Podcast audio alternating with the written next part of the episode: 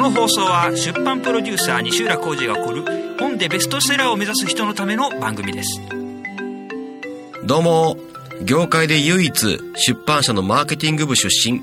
出版プロデューサー西浦です。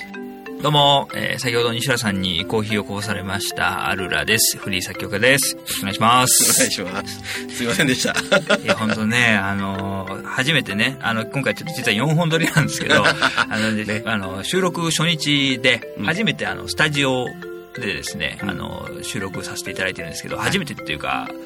まあいきなり初っ端のね、うん配信でいきなりスタジオ借りてるってことなんですけど、うん本格的でテンション上がりまくってて、そうですねんな中にね、あの冷や水を刺されたよう なそんな体験でしたねええー、そう、ちょっとね、これからじゃあ収録しよう始めましょうかっていう時に、ちょっと僕はアルルさんにいたコーヒーでもどうぞって思って入れようと思ったんですけどね、あの、思いっきりそのコーヒーがね、アルルさんのコートにかかるっていう。はいがっつり頑張りましたね本当黒地のコートでよかったなっていう唯一の救いですね ふと先思い出したんでちょっとそう言でってすみましねた。あれ面白かったですね。はい、ということで、ちょっと、はあの、本題といいますか、先ほどの自己紹介で言ってもらった、えっと、唯一出版マーケティング部出身そうなんですよ。まあ、多分ですけどね。え いや、まあわ、わかんないでしょ。全員のこと調べられないから。はいでも、まあ、一応僕とね、出版社を独立辞めて、はい。えー今、7年強、今8年目なんですよ。で、はいその間、何名かの出版プロデューサーの方にお会いしたり、はい話聞いたりしたんですけど、はい。まあ、おそらく出版プロデューサーの中で、出版社でマーケティング部にいたやという人はいないうんうんようです。僕だけっぽい。うんなあということで、まあ、唯一と、あ多分の、と。マーケティング部ってうん。何するんですかあそこですよね。出版社のマーケティング部って何してんのってことですよね。はいはいそうそう。あの、まあ、編集者っていうのが、企画チーム、もの作りチームのリーダーだとしたら、はいマーケティング部って販売チームのリーダーみたいなうんうんイメージなんですけど、その編集者と打ち合わせしながら、はい。この企画、どうやって売っていこうかな、あーで、販売戦略立てるはいはいとこから始まって、でじゃあ、こういう売り方をしようはい。だから何月に出そうとか、あの、もうタイトルとかね、あの、表紙のイメージとかも含めて結構、はまあ、提案はする。決めるの編集者なんだけど、はいはい最終的に。提案はしてたし、でそれで採用されることもあったし、はいで、当然販売面はそれだけじゃなくてね、えっ、と、何部するか、最初に書釣りって言うんですけど、あはいはいうん、書釣り、まあ大体決まってるんだけど、あの、書釣りってこのジャンルでこれぐらいの部数でいくだろうな、みたいな決まってるんですけど、あへーはいはいえちょっと強めにやるときとかね、これ売れそうやから、ちょっと多めにやっとこうとか、うんそういったことを決めるのは、要はリスク取るって決めるのは、販売部のマーケティング部の仕事だったし、発売後、はい。動き見て、はいあ売れてんなとか、ちょっと動き鈍いなとか見て分析して、めっちゃ喋りますね。あれそ ういう、そういう番組じゃなかったっけなんか、水を得た魚のかのようにめっちゃ出てるやんと思って。いや、まあまあ、でマもーケティング部出身だったんでね。はいはいちょっとこれはもういっぱい喋りたいなと思もっう畑の話をね、そうそうそうそう自分がしたいというのそはうわかるんですけどて。も。ね、だからそはいの増刷をはい。するかしないか、いつやるか、何冊かけるか、あ、っていうところも、全部決めます。なるほど。そこにじゃあ、さっきその、先日おっしゃってたうん、増刷率90%っていうとああーころそうですね。もう、要は、えーもう内部分かってるからこれやっときゃう、ん。うん。そう増です刷されるっしょっていう。言い方。 なるほそど。う、だから僕が増刷をかける側だったんですよ。はい、だはかい。らはこいうちゃんと、増刷ってノリでかけるわけではないから、あ、そうですようねん。ちゃんとデータ見て、で、会社の、自社に残ってる在庫といか、市場に残ってる在庫とかのバランスと、売れ行きとか全部計算して、ちなゃんるほどと臨機書を回すんですよ、上に。増刷していいですかそう、これぐらいの数を、こういう理由で、こういう売り方をしてるから、はいえっ、と、何冊かけます。で、原価何パーですとかって全部臨機書つけて、はい。回しようなもんなんで、ちゃんと説明書かなきゃいけないんですよう。ん。うんなんか要は、その、ロジック、はいど僕は増刷、増刷ロジックって呼んでるんですけど、はいうんがちゃんとあって、はい。もちろん出版社に違うんですけど、はい。まあ、そこまで大きく違わないんで、はい。それをベースに、逆算ですよね。逆算で、準備されてる。そう準備していけば、へーまあまあまあまあかかるよね、増刷っていうっ。ていう、まあ、今のその出版プロデューサーはのいスタイルが生まれてきたっていそうですそうですおーなるほど。うんとだいかうら、はい。マーケティング部出身っていうのは結構重要なんじゃないかしらと。なるほど。だから90%なんじゃないかしらと。ということが言いたい、まあ、半分、自慢じゃないですけど、自慢ではないかそうい。うこと言わないでくださいよ。印象悪いでしょ。まあまあ、僕の強みですよっていうところですね。そうですのね紹介。はそい。れって自慢ですよね。ということで、今回のタイトルをいきたいと思います。はい。お願いします。工事西浦のおしゃべり出版裏表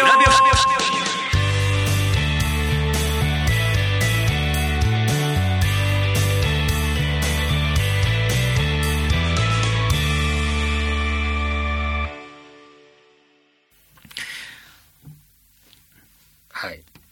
何いやいや、さっき言ってましたよ。何やったっけ だから、あの、タイトルコール遅くねっていう。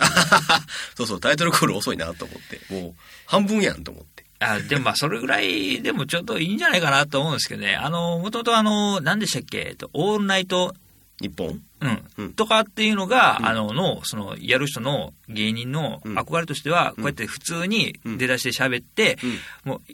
いい頃合いで、うん。いきなりじゃなくていい頃合いで、ということで、タイトル、みたいな感じの、オールナイト、大体の、オールナイトの日本、みたいな風の流すっていうのが夢やったって、昔、今田耕司が言ってました。あ、そうなんです。今田の浩二さんがおっしゃってまあそうですそうです今田の浩二さんあーそうなんですね。はいでもそれ、オールナイト日本も半分じゃないでしょ。 放送時間の 真ん中までタイトルコールしないことないでしそうょで。すね。はい。まあ、これ、著作権上いいのかどうかっていうのは分かんないんですけど。また P 入るのまあかもしれないですね 。まあ入れましょうはい、わかりました。 えー、ということで、今回は本題として、ちょっと聞きたいんですけど、はいはいあの、ちょっと涙すつもりになるかもしれないですけど、はいはいはい。あどのうぞどうぞ、そういう質僕は問本当に出版というか、本、読む側ですし、書い書いたことないですし、っていう感じ、全くの素人なんですけど、うん。僕でも出版ってできるんですかあ、無理 です。いやいやいや、ここ に、え、誰でもできるのって聞いたら、できるって書いてるじゃないですか。まあ確かにできるけどできないって書いてますけそどう、そう。まあちょっとアルムラさんはできないと思うんですよ。ちょっと頭が。あら。え、頭 が 弱いか ら。い やいや、それ P になりますから、あそうですかもうちょっとあの、ひ上品な表上現品なでね。ことはい、はそういではすいはいね。いや、まあ、それはちょっと冗談ですけど、はいあの、まあ向いてないってことです ね。いやいや、まあ、向きを向きじゃなくてあ、はいえっ、と、いや、あアルラさんの話はもう置いといて、あはいはいうんどうでも いいんで。そうですね。あの、誰でも本って出せるんですかって言われたら、はい誰でも出せるし、でもやっぱ誰でもはできないよっていう答えになってしまいますね。いやなってしまいますねって言われて、何が痛いねってなるん で、全然よくわかんないってそういですよね。はいあはい。だから、あの、な、なんで誰でもできるかっていうと、資格もなければ、別に有名な会社の社長である必要もないので、あうーんあー、な芸るほ能ど人でなきゃ書けないってわけでもないから、はい誰にでもチャンスはあるんですよ。うんでも何が必要なのかっていうと、はい読者に何らかの価値を提供できる人ならできるよってことなんですよ。だから価値を提供できなければ誰でもできないわけですよね。で価値って何かっていうと、面白いとか、うんうんうん。この本では面白いとか、この本では役に立つとか、はい。感動する、はい。などなど、まあもちろん暇つぶしになるっていうのも実は価値なんですよ。はい。はい、でそういうことがこうおしゃれであるとかねっていうのができればこう誰でも書けるんだけどそれは、まあ、話が面白い人とかでも書けるっていうことですか、まあ、一緒にいてて楽しい人が基本的に才能あるみたいな。一緒にいて楽しいだとちょっと曖昧かないっぱいいるじゃないですかあだからもう2つ目の条件がやっぱり難しくて、うんそのそういう価値を提供できる人たちの中ではい。差別化は必要になってくるんですよ、ああ、ただ単に面白いやつなんだよじゃなくてっていうことなんですかね。うんそうそうそうそう面白いで言えばじゃあそのまず喋れないから本ってはい読むので、はい文章で面白いのかがまず入ってきて、うんでそれをじゃあ実験としてねブログとかに書いててじゃあ月に400万ページ分ありますとかはい。それはやっぱ人が認めて面白いと思って読んでるからじゃないですかでそんだけなってくれば多分ねメディアとかに取り上げられたりしてるからうんうん話題にもなってるので、はいそれは、うん、なんかそのネームバリューブランド力を考えて出せるようになると思いますだなるほかどら。差別化ですよね差別化、うん、他の人がない面白さを持ってるかどうかっていうことそうそうそうそう、まあ、その面白さで言えばねだかはいらはい役立つっていう意味で言えば、あのなんだろうな例えばじゃあお金のテーマジャンルがはい売れるって前言ったじゃないですか、ああそうですねはいんうん、であのお金を稼いでいる人とかはい貯金がたくさんある人 なら誰でも書けるかっていうとやっぱその中でもコンテンツがオリジナリティあるかどうかはい。のが大事なわけですようん。うん、だから例えば、えっと割と最近、ちょっと前から流行ってたのが、3000円でみたいなテーマのやつがあるんですよね。へえ。 3000円の投資生活とか、ほうほうほうほう3000円で年間100万貯めるとか。切り口ですね。そうそうそうそうそう。でもそれって思いつきで言ったらダメでしょただそれを実践してないと。ああ、はいはいはうん、だいか。ら僕は、えっと、つまり、まあ、3000円ってことは、はい。あまりお金を富裕層じゃない人たちを対象にしてるってことだから、はいそういう人たちを対象にまあ何万人とか教えてきて、結果3000円で年間50万貯めた人がこんだけいるよとか、100万貯めた人がこんだけいるよみたいな話ができると、うん。俺は面白いってなるし、役立つって3000な円る。だったらね、僕でも始められますからね。そうそうそう。アルーラさんでも始めれるでしょはい。まあ、低所得者の僕でもできるなので、はいはい。その、オンリーワンな感じ を、ってことは、うん。結構いろいろ体験うんうん。してる方が強いみたいな感じ。もう、それは間違いないですね。あの、経験値、はい。あの、書く内容について、うんえっ、と、具体例っていっぱい必要なんですよ。ああ、うん。じゃないと、イメージが湧かないというか、そう読者も。ですうねん。はいはい。でその具体例の数って、はいあの、経験してないとか出てこないでしょ。そうですね。テレビで見たんですけど、とか、うんうん あのネットで書いてあったんですけどっていうのあはいはいはがい多かったら、いえ、お前何なんてなるじゃおな前、いですウか。ィキペディアやんけそうっていうことですねそうそうそうそう。だからその、その人だから知ってる情報みたいなのがやっぱりベストなん で、はい。うちのお客さんだとこうなりましたとか、こうやったらこういう結果が出たとか、はいそれこそ逆に失敗談とかすごい貴重なんですよ。ああ、こうやったら失敗するぞっていうのが、そうそうそうそう、こういうことやってたらは、いすごく失敗しちゃったとか、まあ、例えばじゃあダイエットで言うと、ダイエットやるんだと思って、あー無理なダイエットしたら、すぐリバウンドしてしまったと。うんうんで、結構体重が前より多いと。どう、なんでリバウンドするんだろうっていうところから発信してる企画の方が、読者としては実感が湧くというか。あーということは、うん。じゃあ例えば今のでいくと、ダイエットして、一回成功してずっとそのまま痩せてる人よりも、リバウンドして、もう一回痩せて、もう一回リバウンドして、もう一回痩せ て、最終的にリバウンドでめちゃめちゃ太ってる人の方が本は書けるんですねそれを最後太ってるからダメでしょ。そらそうか。うん、最後それで捨てたらはい。いいなと思うんですよ。だから読者に近い